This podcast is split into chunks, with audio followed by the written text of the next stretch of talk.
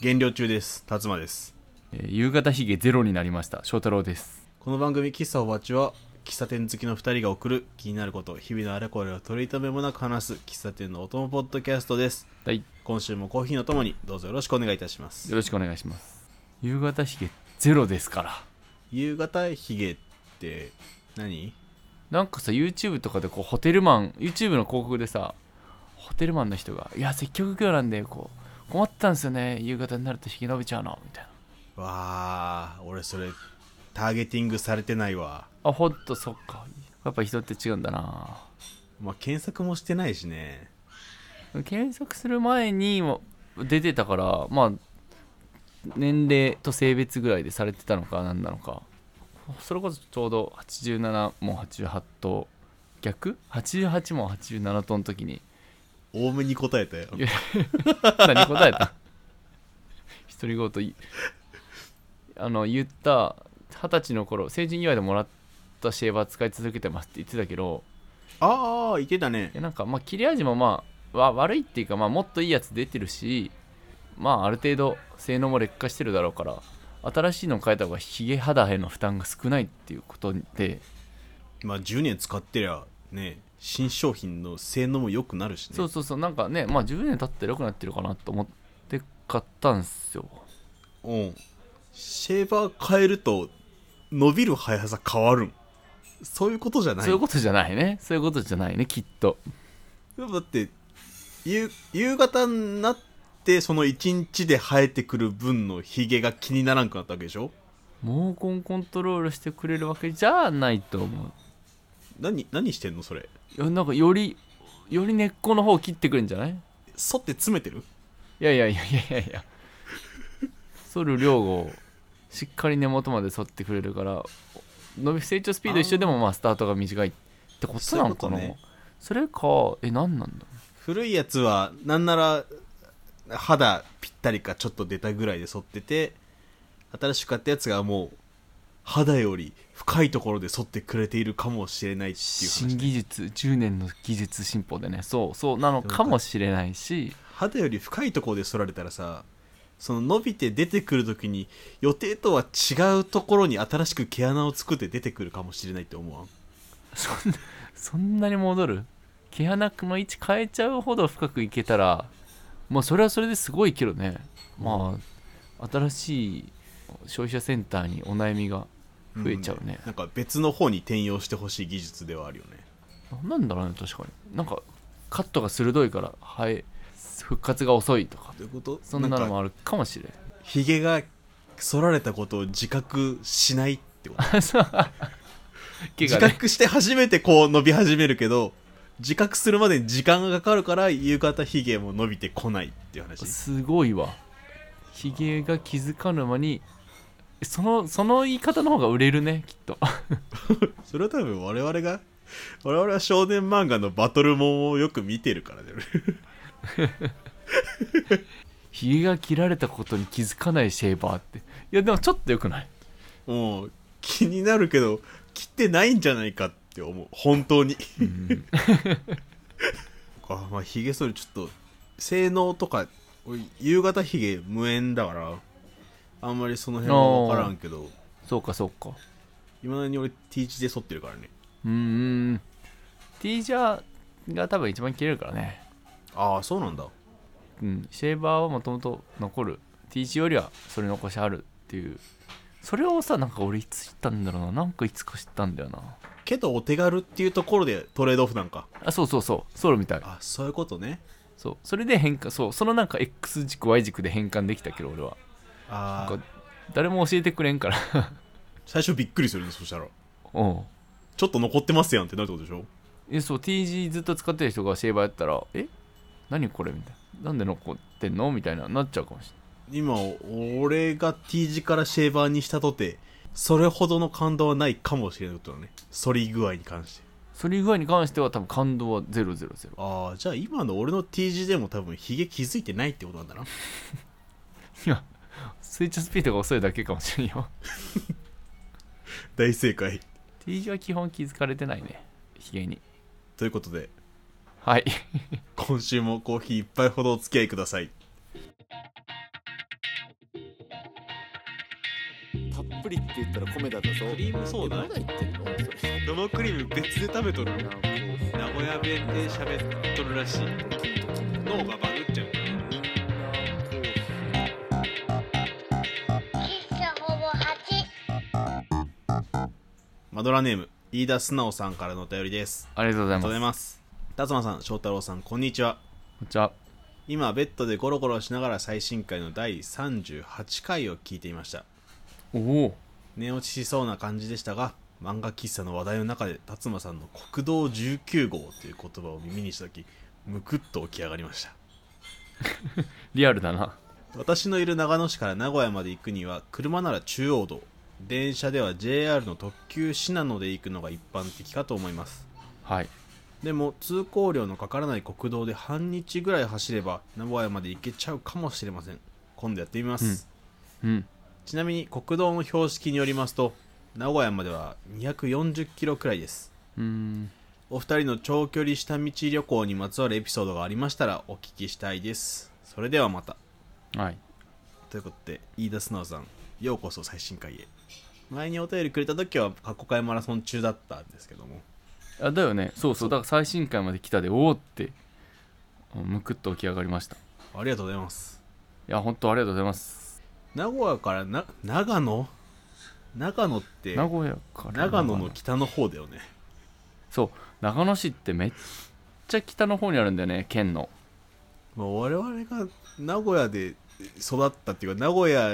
でお勉強した時に知ったから思ったより遠いやんって思ってたけどそれは飯田素直さんからしたらそんなことはないんだろうね、そんなことないんだろうね向こうの方が多分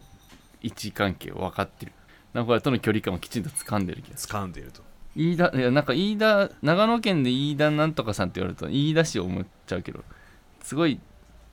飯田市は近いそれはもじゃない飯田市超近くてその次松本市があってあ松本市来たらもう長野県かとかなんかその上は俺想像してなくていやもうこの感覚共有してもらえるかは知らんけどうその上どこなの諏訪とか軽井沢とか松本うん松本の方が北あそう松本諏訪湖よりもちょっと来たあ本もう30分か1時間ぐらい行くのか当に申し訳ないけど長野が諏訪近辺で泊まってるからさまあいやいやしょしゃあねえみんな思う分かるところはやっぱポイントしかないからそっからの距離感で掴んでいくしかないねあみんな自分とこと近い長野から知ってんのいや松本に親戚がいる人は松本中心でやっぱ捉えあーそうるだし、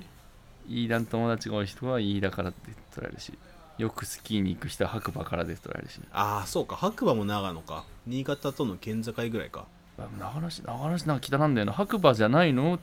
こ白馬行くぐらいのなんか時間かけて行くイメージもあるんだよなそれはあるわ下道は途方もないねそうね、ほんと半日、午前出てお昼とかじゃないよね、半日だと思うわ。なんか日中ぐらいかかりそう。 240キロよ高速で240キロだったらなんかまあ3時間4時間ぐらいかうん。で行けそうな感じするけど下道で240キロはもう1日だもんねで、この国道の標識をちょっと拾っちゃうとですね、うんてか長野市にいながら名古屋市まで何キロって知りたいやつそうおらんわみたいな標識あるやん。あるわたまにどこどこまで100何キロみたいなやつが下道そうそうのあの青い看板で出てる時あるそう、青い看板で。でそれこそ長名古屋市内で俺が知ってる中で一番長いのが黒川らへん名古屋の北の方あののそうそう黒川向かって北に向かって走ってるとそれが多分何号だちょ何号か分かんねえやそれが国道41号か41号らしくてで多分終点が富山なのその国道のおそーの国道の終点が富山だから富山まで251キロみたいなの書いてあってそうなんなんかいやなんなんどん何書いとんねんみたいなその下は小牧とか岐阜とか10キロ50キロとか書いてあるのに近い方だねうんねなんかそれは本当にいるやつやんうん合ってんのかなってなる時のやつねだからあれはなんかそれこそこの今今日送ってくれた場合じゃパターンじゃないけどいつかやってみようかなとか思わせてくる標識だよね挑戦者求むみた いなあれ終点さしてんだちょっと誘ってんだよねなるほどねあのその距離のやつかかんでええやんで目覚めるやつかと思ってあ起こしに来てくれてるた起こしに来てくれ確かに挑戦を煽ってるねちょっとね挑戦者求む感あるうよねわーやっと来たかったなそれで俺気になってそう調べたら日本のそのあ標識に出てる距離長いランキングやってくれててどんなランキングなの本当今い本当ほんとほんと 今言った俺が言った名古屋市のやつが20位他20位なのもっと長いやつがあんので19位が長野市にある名古屋まで253キロっていうやつであー10これまさに送ってくれたやつで国道何個か分からんけどちょうど2019とへえでその辺が250キロぐらいなんですけど1位が370キロ370キロ国一これ国道45号らしいえ全然違うよ国道全然違1うね号で東京から名古屋までで綺麗にとかならんわけねそうなんだよね国道1号はそういうことしないんだねちょっとなんか偉そうですね募集しなくても集まるからじゃない挑戦者があのチャレンジもんなんだやっぱ国一走ろうぜはやっぱ思いつくんだよねみんなそれなりに国一はもはや歩く人もいるからねそうだよね東海道本当にでそうだそうだで1位どこなん370キロそう370キロえっと岩手県にある仙台までの距あー370キロもあるんだ離うん岩手県もバカでかいですよね東北なんかランキング上の方東北と北海道ばっかでやっぱその都市間があまあそ遠ういとかころそういうことね、なんか急に岩手から仙台って言われると申し訳ないけどチャレンジしたい欲は薄まったねまあそうね隣の県だしなんか次の都会に行くぐらいのおそうお正しい正しい標識になっちゃってんだよねな んか そうだよそんな距離のやついらんやんじゃなくなっちゃってるんだよ そうそうそういや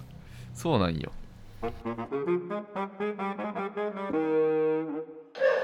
えー本題でございますけども、あはいはいはい長距離下道旅行ですあおおおお待たせしましたいやこれいいっすかちょうどしてきたちょうど東北っすよ俺東北一周下道一ああ行っとったね回したね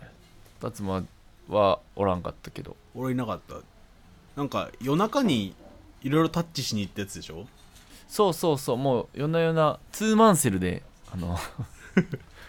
6人組がツーマンセルで2人組かける3組に分かれ交代制でなんかああ俺その話はなんか部分的にちょっとずつしか聞いてないけどなんかその う県に入るための移動みたいなえでもねどこも県庁所在地を通ったんじゃないかなあ本県庁所在地は通ったよおう 一食ずつぐらい朝ここでこの県で食って昼隣の県で食って夜この県で食べて弾丸だねちょっと寝て夜のうちに次の県移動みたいな多分なんか普通に3連休の週末ぐらいでああ東北回ろうとしてて東北まではまあ高速で行って東北を下道でぐるって回ってようやったねなんか全然記憶がないんだよその車窓というかあ の風景のまあ夜の可能性もあるしね起きてるのがそう自分が運転しなかったし夜寝てる間の移動も多いからそうだからねあんまりねあんまりなんか自慢できるやつじゃないというかなんか特段エピソードが出てくるわけでもないこういうことしましたよまでかなそうなんだよね達成感もそこまでないというかあそれなんか ちょ不毛だなまあ事実が残ったって感じかまあまあ自分の企画じゃなかったからこのミステリーツアー的なかノリで連れてってもらったからまあああなるほどねまあまあでも秋田県記憶ないなっていう 残り方になっちゃう記憶の 記憶のない下道旅だったら俺あれあれあの大学の時に2年3年か4年ぐらいの時にあの誰かん家で遊んだら、そのまま家に帰らずに車でどこかに行くのをしばらくやってた時あったじゃないうんうんうん翔太郎の車で、まあ、何人かなんか最終家まで遅れそうな人たちを連れてああ例えば岡崎の子とかがいたら終電で帰ろうとしたらあ送ってくみたいな感じで岡崎までもうままドライブしちゃうみたいなそうそれの多分熱がピークだった時あったんだろうねああはいはいはいどこまででも行くよと、まあね俺もその家まで送ってもらえるからうん、 そうね乗ってみんなで終電後もワイワイできるの楽しいからで乗ってくんだけどそう終戦そうなんだよ終わっても送ってもらえるからねあれそう乗ってたとこでまあ一回ねそれ乗ってワイワイしながらででどどっかのタイミングで寝落ちして起きたら琵琶湖の湖畔だった時あってね琵琶湖した道だったねあの時ねうん別に波があるわけじゃないけどそこはかとなく水の音がしたのは覚えてるあーなんかビーチ感はね海じゃないんだけど水辺でも夜だから真っ暗でなんかシンプルに夜の水辺って怖いからいや本当にああ怖い怖いって言ってそのまま帰ってきた覚えがあるけど確かに辰馬と名古屋発で行った人道だと琵琶湖が一番遠いかもあ本当だからあれはそのまあ翔太郎の東北旅行的な感じで気づいたらついてただしあーね目的地もあれ5分10分ぐらいやってるね多分うんあそうそうでとんぼ返りしてきたから事実だけ残ってるタイプの下道ああ そうそうそうなんだよねあらなんだろうなあれかあのちょいちょいほぼ8で話している北海道旅行はいはいそうそうそうそうだね俺も言おうと思ったこれ北海道まではあ正確には青森までだけど高速で行って、北海道内はほぼ使わなかった、まあそまあ今必要に応じて使って高速はそんなにないだけで多分使ってたと思うけどね北海道内は下道多めだったイメージがありますねうんうんうんてかね下道下道で言っちゃうとうん帰りなんですよ、なんか帰り本州戻ってきてからなんか東京まで節約で下道で行ったんだよねそうだったっけあでもうん盛岡寄った覚えあるな仙台も寄った覚えあるなそうそうそう岩手のどっかの港だ盛岡港なんだ帰り苫小牧から出てそう苫小牧出て盛岡付近の港に着いたよね八戸か青森か確八戸だ青森のしもうぎ岩田寄りの青森ぐらいに多分着いてからね東京まで下道でなんか節約って言って 下道で楽しい節約だったよおう盛岡でああのーわんこそばしてーわんこそばしてはいはいまあ俺は節約して普通に天ぷらそば食べたことなんだけど あれタツさんわんこしてなかっわんこそば3000円くらいでカツカツだったからたあそうそうエンタメ代かかってるからねあれで俺なんか多分名古屋の物産展かなんかで一回わんこそばやったことあったしみたいなはいはいはいそこに出店した店だしって言ってすごいいろんな理由あそうをなんだ自分につけてはいはい天ぷらそば美味しく食べてたわまあね学生旅だしで長い長期旅だったからみんなそれなりにお財布と相談しながらねしまくってたねみんな夕飯 だって北海道行って夕飯ほとんどスーパーのタイムセールだと思うスーパーのタイムセールかセイコーマートの焼きそば弁当だよおお食じゃなかったんだよなあれなんか誰か海鮮食べたいなと思ってた人いないいるんじゃないかな 海鮮はだってあの最初に函館に行った時の朝食べたしまあもういやでもさ札幌でジンギスカンも食べたしジンギスカン食べたあそこはあれだけ贅沢だった旭川ぐらいあ十勝かなその辺でスープカレーも食べたしスープカレー食べたあれねあのお店すあのお店幻だったんじゃないかってぐらいいい店だったねよかったねで多分なんか要所要所でミルクソフト的なのも食べたしはいはいはいじゃあまあ一通り満足はしたんでスーパーのお惣菜でっていうでもほんとそうほんとそうだった5日間毎食外食はさすがに続かんからとても学生らしかったようん本当にで仙台で牛タン食べて食べたっけ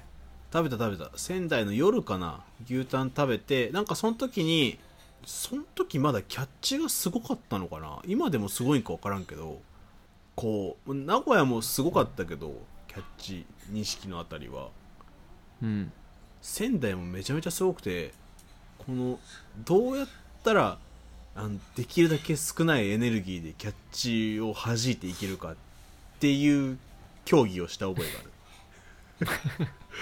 こっちがなんか「ああー大丈夫です」とかこうそう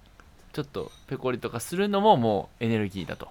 それをずっと続けられる数ではなかったあーなるほどそれあーこっちがもうちりつもで疲れちゃうとそうすごい数ですそれをあれその時翔太郎別のとこ行ったんかな一緒に牛タン食べたよねじゃあほらあれだな高校の友達に会いに行ったんだなああかもしれん晩ご飯だけ俺抜けたわあうんうんあじゃあそのいかにキャッチをエネルギー低くすり抜けていくかのやつやってないねやってないね一番低い声で「うっす」って言うと離れていくことが分かったでうす本当に何言ってるか分かんないぐらいの一番低い声で「うっす」って言うと校庭でも人でもなくこうやって「うっす」って言うと真顔で相手の目をちゃんと見て「うっす」って言うとああ見るの大事なんだ引いてってで最初のキャッチが引いていくと他のキャッチもあんまりもうあの望みはないって分かるからなるほどなるほど最初に大きく見せるのが そう大事なんだ マジでおすすめこれちょっとやってやってみいつかキャッチが帰帰ってきたらやるわもう最近あんまないからねそ多分減ってるからねなんだ東京の方がキャッチ静かだしうんそう厳しいのかなそんで仙台一泊してその時の次の昼ご飯忘れたけどかえ最後宇都宮で晩飯食べた覚えはあるな餃子そうね次の日かじゃあうんうんそんな旅行だったね下み下道話で言ったら帰りだったねそうそうそう下道なんかあれ下道企画でもなかったからあの、うん特にね記憶残ってないけど結構な距離下道で走ったな八戸から宇都宮かなうんまあまあ意外と距離ありますねようやったねあれまあなんか背に腹は変えられんくてやったんだろうけどでもねいつかはその綺麗に国道制覇したいね名古屋と富山を結ぶ国道踏破みたいやる間間に何があるかななうんあでも白川郷とか近くヒュッて通んのか白川郷は通るかもしれなん飛騨高山とかそう通るかもしれんああよそれはちょっとありな可能性が出てきましなくてもどこ走ってもまあね我々が走ればそこは喫茶店ということでたあーすごい自信だ こんな感じでちょっとあの北海道旅行がって言って話し始めたけど帰り道の東北の話でしたわ下道で言っちゃうとねね、飯田須直さんもね本当に国道で名古屋までお越しなのであればおお名古屋でお茶でも240キロお疲れさんでございましたのお茶でも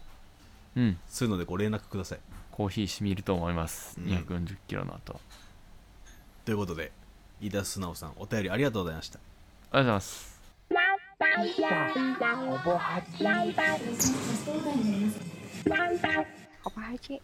エンディングですはい今週の喫茶はですねはい亀有ですお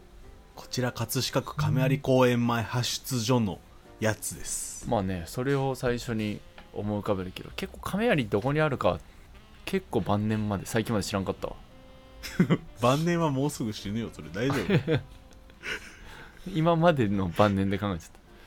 たあのー東京の北の東の果てですね北の東右上ですね、のドアーズっていう喫茶店ですおおカタカナ英語カタカナあカタカナかうんこれがね亀有の北側ほう北口かな駅の北亀有駅ね北口南口あんだけどうん、 どっちから出ても亮さんおるんだわすごいね両面待ちそう 亮さんが両面待ちしてんだわ 本当なんか確かにそういうのって何口に置いてありますなのにが多い気がするけどどっちかに置いてそっちを表とするみたいなそう雰囲気はあると思うんだけど両方おるんだわああメインとかをこう作らなかったのねで北口の方は金色の亮さんが一人で片手上げてるおーおーおーおー金なんだ南口の亮さんはカラーで中川と玲子を連れて3人で立ってるへえで今日紹介するドアーズは金色の亮さんの方にある金金量さんの方ね北側がね古い商店街みたいでおおで南側がまあショッピングモールがいくつかあるみたいな感じで、ああまあ、ちょっと後に開発されたんだろうなっていう感じの住み分けの認識なんだけど、うんがその古い商店街の中に佇んでいる喫茶店でうんあいいな商店街喫茶そうここね何回も入ろうとしたんだけどね行くたびに空いてなくてそうか時間時間が少ない不定休いや普通に定休で時間も決まってんだけどはい行はったいら、今日は都合による休みです」とかまあね「10時オープン」って書いてあって10時5分に行ったけど空いてないとかあーまあまあ純喫茶あるあるなんでそこはのそうそうそう、うんあるあるに見舞われて入れなかったけどようやく入れて、ナイスチャレンジしたらねこのドアーズがどうやらバンドの名前っぽくておおなんかもうすごいの店の中の壁にあレコードやら CD やら、はいジャケットの写真とかかなが貼ってあって多分店主さんがめっちゃ好きなんだろうねうんなんかいつのいつのバンドか分からんけどその面白いなアメリカ65年ああ古いね65年結成 CD とかレコードがめっちゃ売れるとさめっちゃゴールドとかプラチナとかあなんか箔つくじゃんはいはいなんか何千万以上で1000万で100あそ万うでそうとそうかそうそうゴールドディスクみたいななんか言うねなんかそれの記念版なのか分かんないけどみたいなのも置いてあったりああじゃあめちゃくちゃ売れてんだそうでなんかそういう記念品も集めちゃうぐらいのファンなんだろうねはいはいそれでそのテーマで喫茶やってんだねへえそうなんかいいなと思ってちょっと忙しそうだったからおじちゃんとなかなか話せずだったんだけどはいはいはいでちゃんと混んでテーブルが56席ぐらいかなあとカウンターが34席ぐらいで,、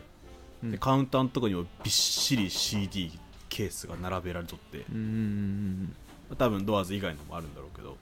うんで多分流れてる曲もドアーズでもうそうだドよアねーズを全く知らないから多分でしかないんだけどきっとだよねこれはねなかなかいい喫茶店ででなんかあのレジの横に太陽の塔のありとあらゆるサイズの太陽の塔がめっちゃ並んでてお お2つも親近感そうで太陽の塔のぬいぐるみとか置いてあって太陽のとプチファン中にあの20世紀少年の友達が作ったちょっと違うタイプのやつもあったりしてめちゃくちゃ太陽のとコレクターそうで太陽の塔ジロジロ俺が見てたら、うんそその日俺あの太陽の塔のロンティ着てて え そんなそれはじろじろ見てったらもう触れるしかないねそのお客さんがそうあ一緒だねって言われて いいから見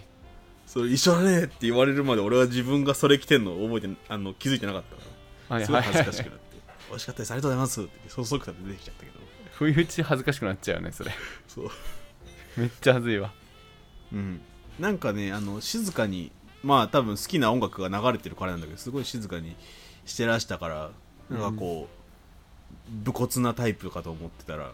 最後にちょっとほんわかしたあ喋れるんだってなったから、ああはいちょっとあの何回か行ってみようと思いますそうそれで覚えられるやつね何回も岡本太郎の T シャツ着ていけばいいかな毎回それ着てったらさすがにそれの子岡本太郎の子太陽の子で覚えてくれる太陽の子はいいねなん かサッカーうまそうじゃないなんだろうねあっちの南米とか南半球のイメージなんだよねだから一個懸念があるのはその太陽の塔というか、まあうん岡本太郎に関するものがそのレジ横にずらっと並べられてただけで他のところなかったからもしかしたら店主さんそこまで好きではないのかもしれないああ気をつけて、え2戦目3戦目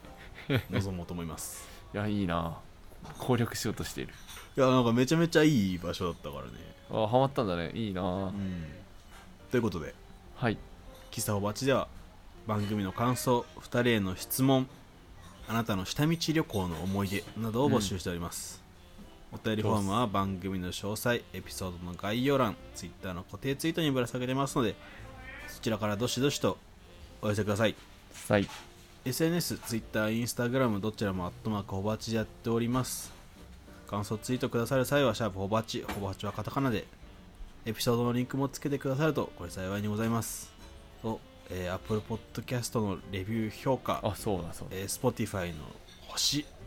も大関係でございます。どうぞよろしくお願いいたします。他にお知らせはございますかあの14歳のしおりが1週間東京でやってますよあ、どちらの劇場で渋谷のどっか確か果たしてこれが配信される頃にはまだ上映されているのでしょうか21から1週間だから今真ん中ぐらいあ、ドンピシャじゃん。うんぜひということで、キサバッチまた来週昼下がりにお会いいたしましょう。はいバイバイ。さよなら